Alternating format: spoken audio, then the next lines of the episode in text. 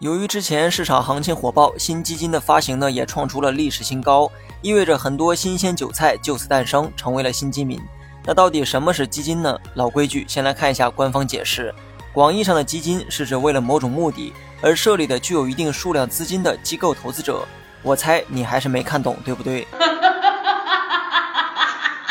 先声明一下，我今天讲的不是慈善基金、助学基金等等，而是投资基金。对，就是你以为的那个基金。基金呢，其实就是指机构投资者。再通俗一点，就是指基金公司。这个公司是干嘛的？它是帮你做投资的。你去买基金，其实就是把钱交给基金公司的过程。当千千万万的人都这么做的时候，基金公司呢就能募集到一笔数额庞大的资金，然后拿着这笔资金去做投资，赚来的投资收益会分给你，而基金公司呢则会收取固定的管理费作为辛苦费，这也是他们的收入来源。